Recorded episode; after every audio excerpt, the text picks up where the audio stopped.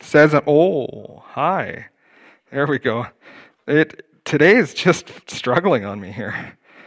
I apologize. Uh, like I said, I was at uh, the AGC Pastors Conference called uh, Refresh this last week, and it was it was tremendously refreshing, uh, encouraging. Uh, it was a really really wonderful time to connect, and and I just want to mention one thing. We we looked at a text in Joshua chapter three where they're, they're just finally finished wandering in the wilderness and they're about to go into the promised land. And so God says, okay, when you're ready, sorry, not when you're ready, when I'm ready, He says, I'm going to have the uh, Levites are going to come and the Ark of the Covenant's going to be carried, and then you're going to follow from a distance of 2,000 cubits. And then there's this line that says, because you have never been this way before. And that was our theme of, of considering this time, this unique circumstance that we find ourselves in as the church, we have never been here before. And so, as we navigate through this, remembering that we are not as smart as we think we are, and that we desperately need the wisdom and the leadership and the guidance of God. And so that has been our prayer and our continued prayer. And, uh, and just, I would ask that uh, you pray for us as a board. Uh, in the coming weeks, we're going to have our first meeting with some of the new board members that have been voted on. And we just ask for your prayer for wisdom as we meet and as we talk, as we consider what God wants us to do. Uh, you can open to 1 Corinthians 15. We're going to look at 35 to 49 today. Uh, I, was, I was telling Shayla when I wrote this, um, after this many years, however many it's been, of writing sermons every week, you kind of get in a groove of, you know, how long it takes and, and you're just there's just a process by which you go. And so uh, i wrote it and i was really kind of confident of the first draft of it and then i looked and it was 70% shorter than normal. And i didn't notice that writing it. So you are going to get out of here earlier today. So uh, again, I, I think we're going to say what needs to be said, and we're going to look at this. We're going to look at a couple of other texts that support this. And if we're done early, that'll be the first time in my history, and I'm sure that'll be okay by you as well.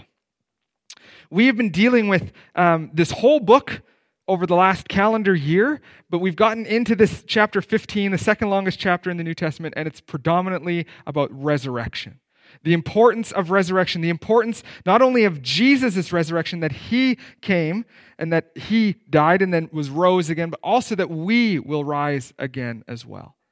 And Paul has been arguing this whole time of this is a central thing that cannot be ignored.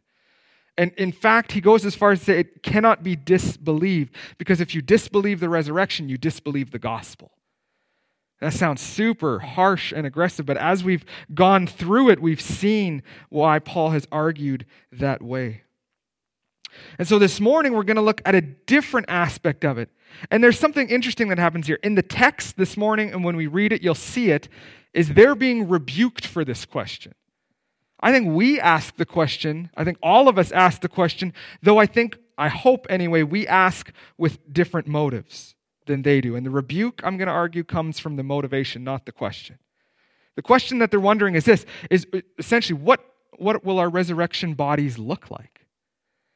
And if you became a Christian, I, don't, I shouldn't say this, maybe no matter when you became a Christian, that is a question that we've wondered. Anybody else? No, just me when I can't sleep at night? Three of us? Okay. Well, let's just ignore the first three paragraphs then.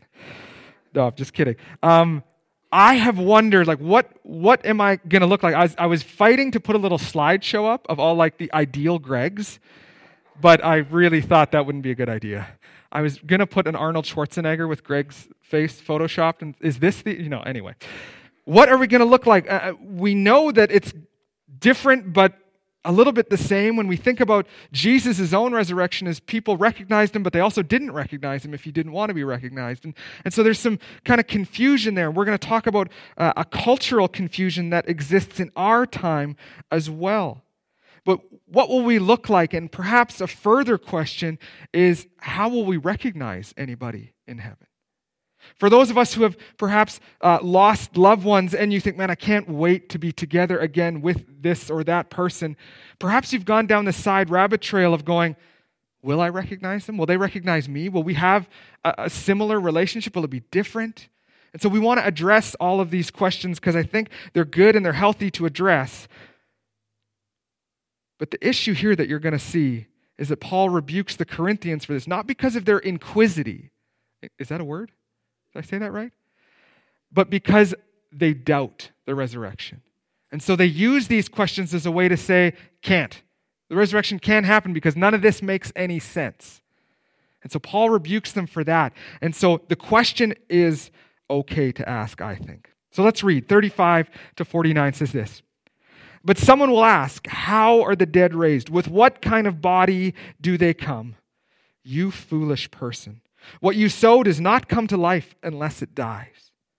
And what you sow is not the body that is to be, but a bare kernel, perhaps of wheat or of some other kind of grain. But God gives it a body as He has chosen, and to each kind of seed its own body. For not all flesh is the same, but there is one kind for humans, another for animals, another for birds, and another for fish. There are heavenly bodies and earthly bodies, but the glory of the heavenly is of one kind, the glory of the earthly is of another. There is one glory of the sun, and another glory of the moon, another glory of the stars, for star differ from star in glory. So it is with the resurrection of the dead. What is sown is perishable, what is raised is imperishable. It is sown in dishonor, it is raised in glory. It is sown in weakness, it is raised in power. It is sown a natural body, it is raised a spiritual body. If there is a natural body, there is also a spiritual body. Thus it is written the first man, Adam, became a living being, the last Adam became a life giving spirit. But it is not the spiritual that is first, but the natural, and then the spiritual. The first man was from the earth, a man of dust. The second man is from heaven. As was the man of dust, so also are those who are of the dust. And as is the man of heaven, so are also, excuse me, so also are those who are of heaven. Just as we have been just as we have borne the image of the man of dust, we shall also bear the image of the man of heaven. So Paul goes back to a, a kind of an argument about Jesus being the second Adam. The, the perfect Adam is a way that you could describe it, and we're going to talk about that in a few moments. But this first question we want to uh, deal with because the issue again is not the question, it's the doubt, it's the lack of belief. I shouldn't even say doubt, it's the rejection of the resurrection. And, and Paul, this must be very frustrating too because Jesus spoke very plainly about the resurrection on several different occasions. It's not as though this was some new theology that Paul had brought to them, but this actually came from the word, the very mouth of Jesus. And so I want you to flip back just for a moment to John chapter 5. And we will have it on the screen, but if you want to flip there, that would be great as well. In John chapter 5, verse uh, 25 to 29, Jesus says this Truly, truly, I say to you, an hour is coming and is now here when the dead will hear the voice of the Son of God, and those who hear will live. For as the Father has life in himself, so he has granted the Son also to have life in himself. And he has given him authority to execute judgment because he is the Son of Man. Do not marvel at this. For an hour is coming when all who are in the tombs will hear his voice, will come out. Those who have done good to the resurrection of life, and those who have done evil to the resurrection of judgment. Could it be any more clear than that? Jesus says this is what's going to happen. This is the reality of your resurrection. So, so Corinthians, how could you possibly say that there is no resurrection? Because somehow it doesn't make sense in your logical minds. Here's the reality that we all have to endure God is a lot smarter than we are. And he is a lot more capable than we are. If God can make man out of dust and breathe life into him, do you think he can figure out this whole resurrection problem? Of course. But the Corinthians were not believing that. And, and I do want to make just a little side note here because this passage in particular has often been used uh, by the early church um, in their understanding. And as, as time went along, there were some confusing views portrayed and some weird theologies came out of this. And there was this essentially this belief that as you died is how you would be raised. You see any problems with that? What about those who died in some pretty horrific ways that we read about in the New Testament. We read in Hebrews that people are ripped in two, they're beheaded, all these kind of things. And so there, there was this belief talked about in that way that if you lost your head, that you would raise without your head. What sense does that make? And then secular culture hasn't happened with this fixation on the zombie apocalypse. And all of a sudden, people start to think, man, I, I hope I'm not here when the resurrection happens because that's going to be terrifying. And I think we're missing the point when we do that. What Jesus is trying to get at is that there is life coming again, and the tomb will not hold you just as it did not hold Jesus. And you will be raised to life with Christ. And so, even though we maybe don't know exactly what it looks like, will, your, will our bodies look the same as they do now? Probably yes, probably no, I think at the same time. That's real clear, I realize. But as we wrestle through some of this, we, re, we see not a lot of detail is given. It isn't just spelled out, this is what you're going to look like. And so instead of arguing and trying to figure out, well, let's logically process what could it possibly look like and what are the things that are going to need to be there and don't need to be there, is we simply have to come to the conclusion that we don't know. But that Jesus has promised we will rise again. And so he'll take care of that body. And so if you have a family member, and, this was a big bone of contention in the church for a long time, is this view that cremation was inherently wrong because then your body would not be able to rise again. Because you wouldn't have a body left. Of course, the logic there doesn't work because what about those Christians who, faithful Christians who were burned at the stake? What about some of those kinds of situations? And so people have tried to make these things say what they don't, and I'm simply trying to get us to look at this and say if God can create out of nothing, then certainly a resurrection body is not a problem for him. He'll figure that out. So as he says, or as the Corinthians say, how, how are the dead raised? Well, they're actually not the first group of people to deny the resurrection. Can you think of anybody else in the New Testament who denies the resurrection? The Sadducees. What were the Sadducees? the Sadducees were sad. Yeah. Kids club, anybody? No? Okay. Uh, no, who were the Sadducees? They were religious leaders of the Jewish faith. And so they were, according to what Paul has argued here, is they were actually denying the gospel. They were in opposition to Jesus.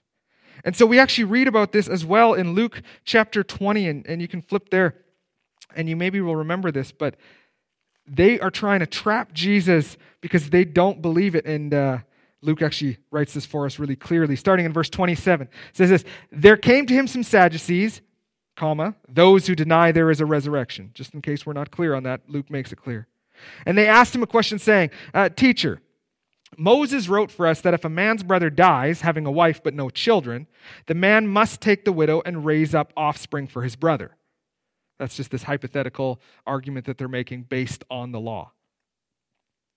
So now in verse 29, they say, Now there were seven brothers. The first took a wife and died without children. And the second and the third took her also, and likewise all seven, no children, and died. Afterward, the woman also died. In the resurrection, therefore, whose wife will the woman be?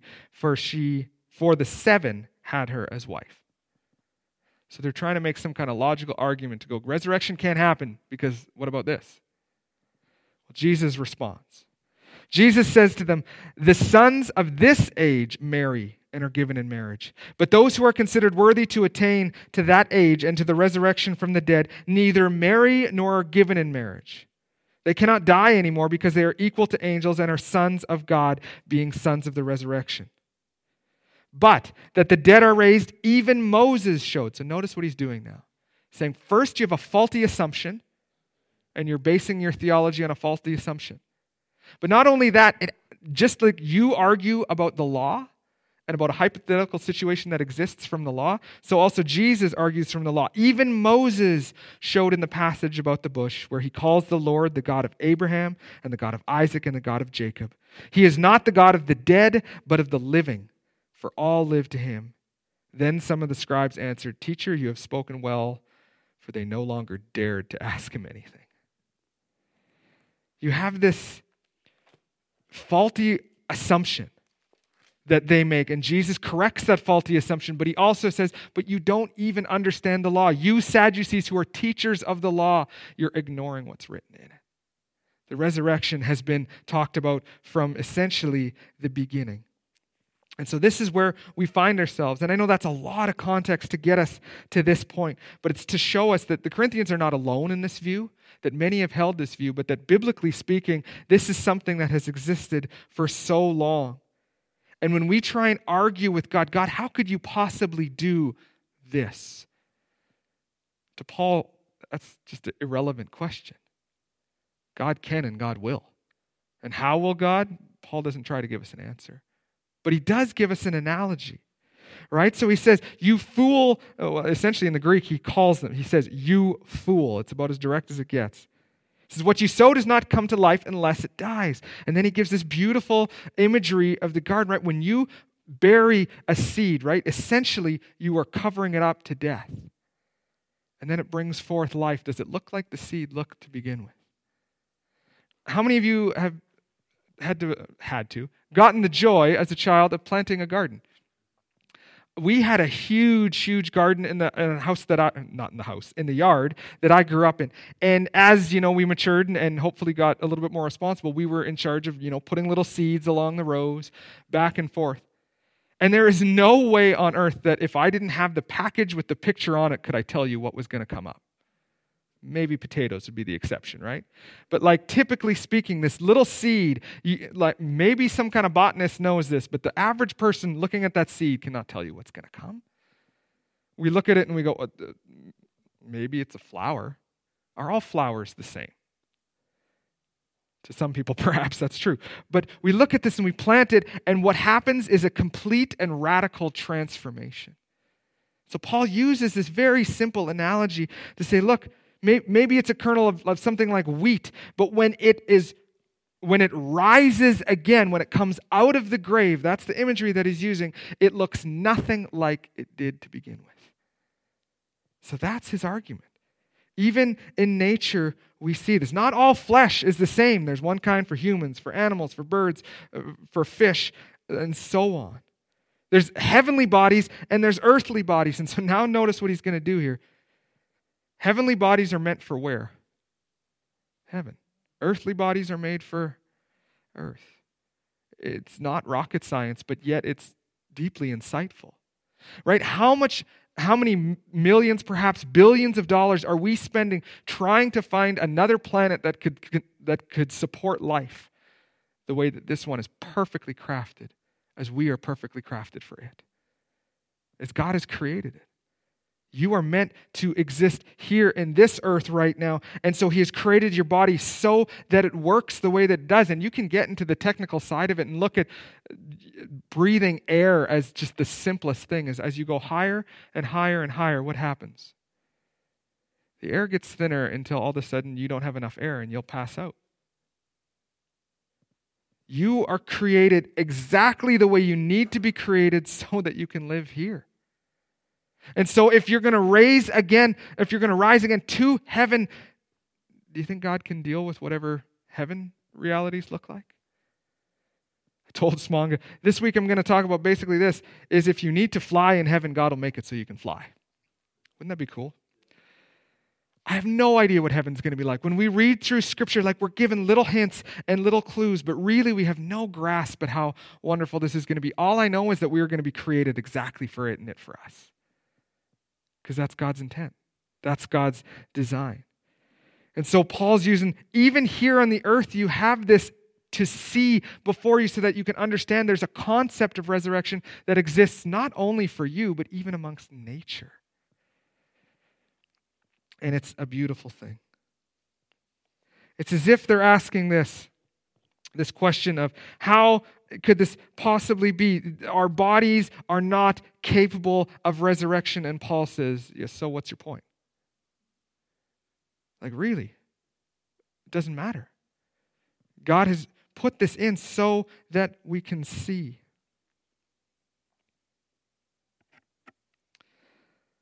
Leon Morris wrote this.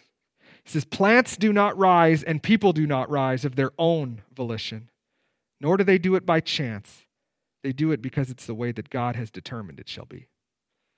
You're going to rise from the dead, not because of you, but because of Him. This is the way that He has done it. And Jesus mentioned that in the first text that we looked at, or the first supporting text we look at, is that everyone will rise. Those who have confessed Christ as Savior will rise to heaven, and those who haven't will rise to judgment. It's not a matter of what you believe, resurrection is going to happen no matter what. So, what you believe does have eternal significance. And so, this is why Paul is being so aggressive. This is why this chapter is so long and why he deals with this in so many unique ways over the course of these verses, because this is something that cannot be ignored. Then he says this Our physical bodies, they're going to perish. Essentially, this is your, your physical body has a shelf life. Anybody noticing that more as you get a little bit older? I'm not sure if I told this story here or not, but I'm going to, again, if, if I did, I apologize.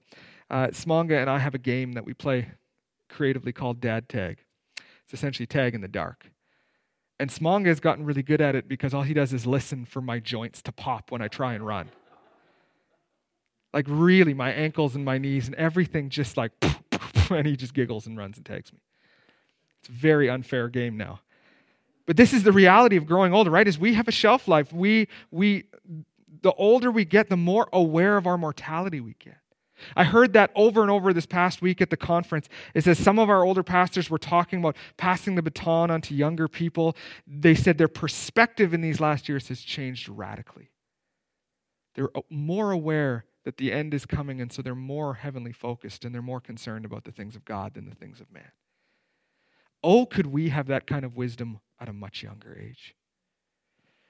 Realizing this.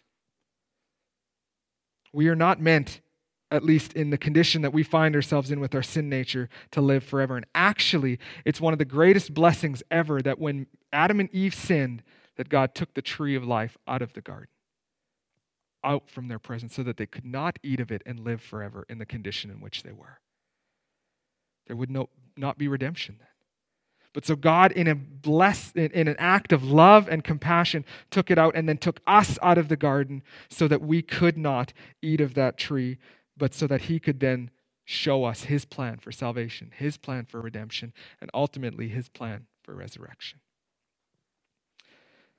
So He says, Your physical body, it's sown in dishonor, but it's raised in glory. It's sown in weakness, but it is raised in power. It is sown natural, it is raised spiritual. There's a contrast that exists here. And then he goes back to this idea of Adam versus Jesus. Now, this is a, a theological method of writing. It's called typology, where they take something and they, it, it represents something to a degree. So, in, in some senses, what he's saying here is that Jesus represents Adam in this, is Jesus was the Adam that Adam couldn't be. Adam chose to sin. Adam chose to go against God. God said, Don't eat of this. And, and, Adam and Eve ate of that. And so they failed.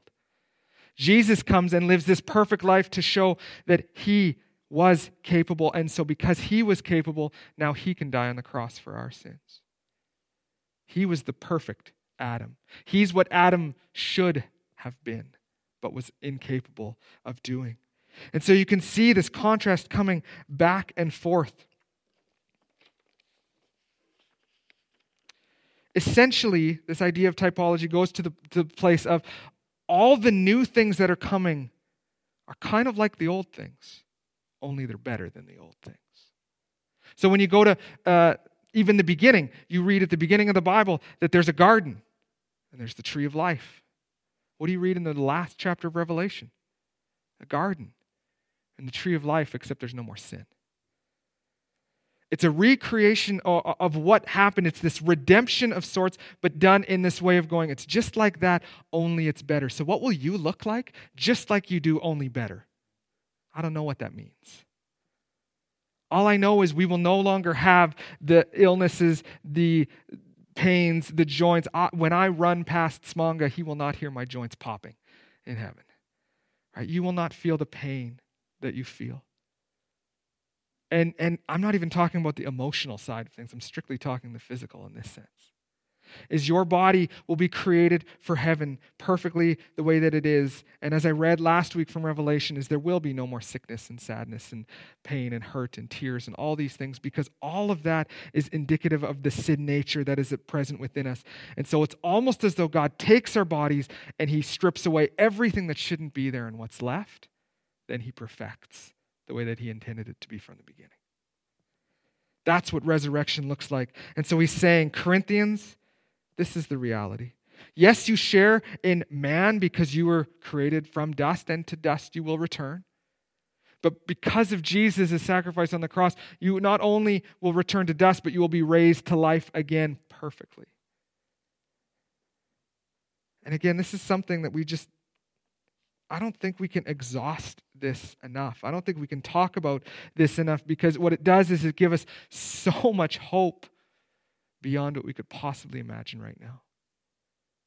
The hurt that we might have on any given day from any situation, we know that that will end, that it will be redeemed. Now, as I close, I do want to mention one. I know this is really fast. I'm sorry.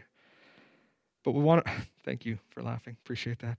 Uh, one last thing I want to deal with because in the text that we looked at in Luke, sometimes we get off on a little rabbit trail as well when Jesus says, well, marriage is a thing of the earth, not of eternity. And so I've had many people come and ask me, like, like will, will I have the same relationship or a similar relationship with my spouse that I do now when I'm in heaven? And for some people, it's really hard. I, I probably for all of us, this is really hard.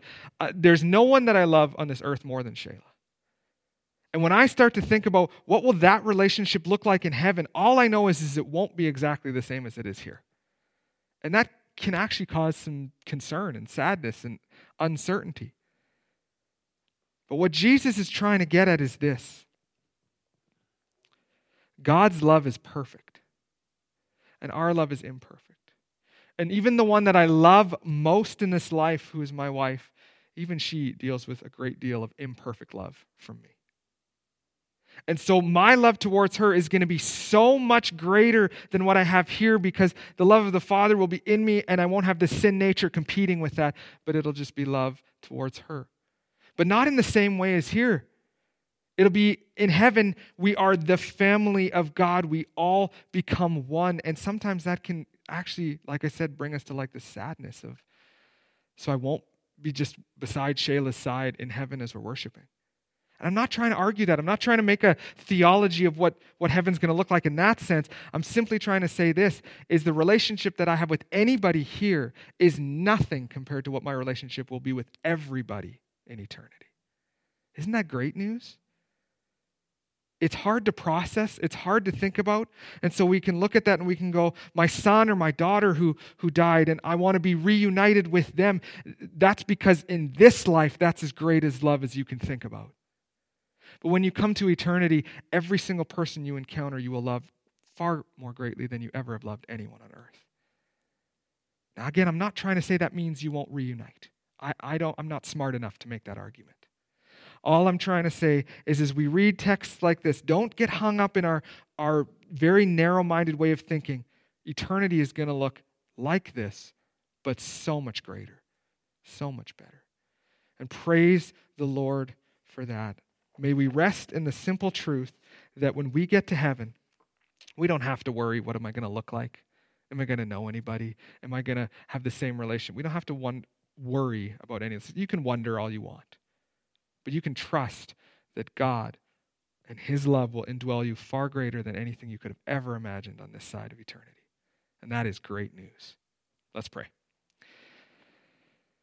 God, thank you so much for the truth of these verses in it, and that as we look forward to heaven, as, and as we maybe in our human minds wonder, what are we going to look like and how are these relationships going to be? God, to a degree, none of that is actually really that important because we are trusting that how you are going to raise us to be with you in heaven is far greater than anything we could ever understand. God, help us not to try and deny what you are doing in our lives because logically it doesn't fit. Of course it doesn't fit. Why would we worship a God that we could logically solve?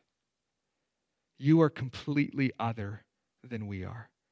And you have no limitations. And if you created Adam of the dust and breathed life into him, then we trust that you can do all things. And so we eagerly await to rise from the dead, to be with you again, the way that you intended to be. No sin, no hurt, no pain. God, we look forward to that day. Would you put that in our minds? And, and would we not wait until we grow older to start to shift that focus? But right now, wherever we're at, may we think more about the spiritual than the physical. May we be more aware of our relationship with you and less concerned with the stuff that is in front of us. God, we love you and we're grateful for all that you are doing. Go with us today. Go with us this week. Help us to have a perspective of you. We love you. Amen.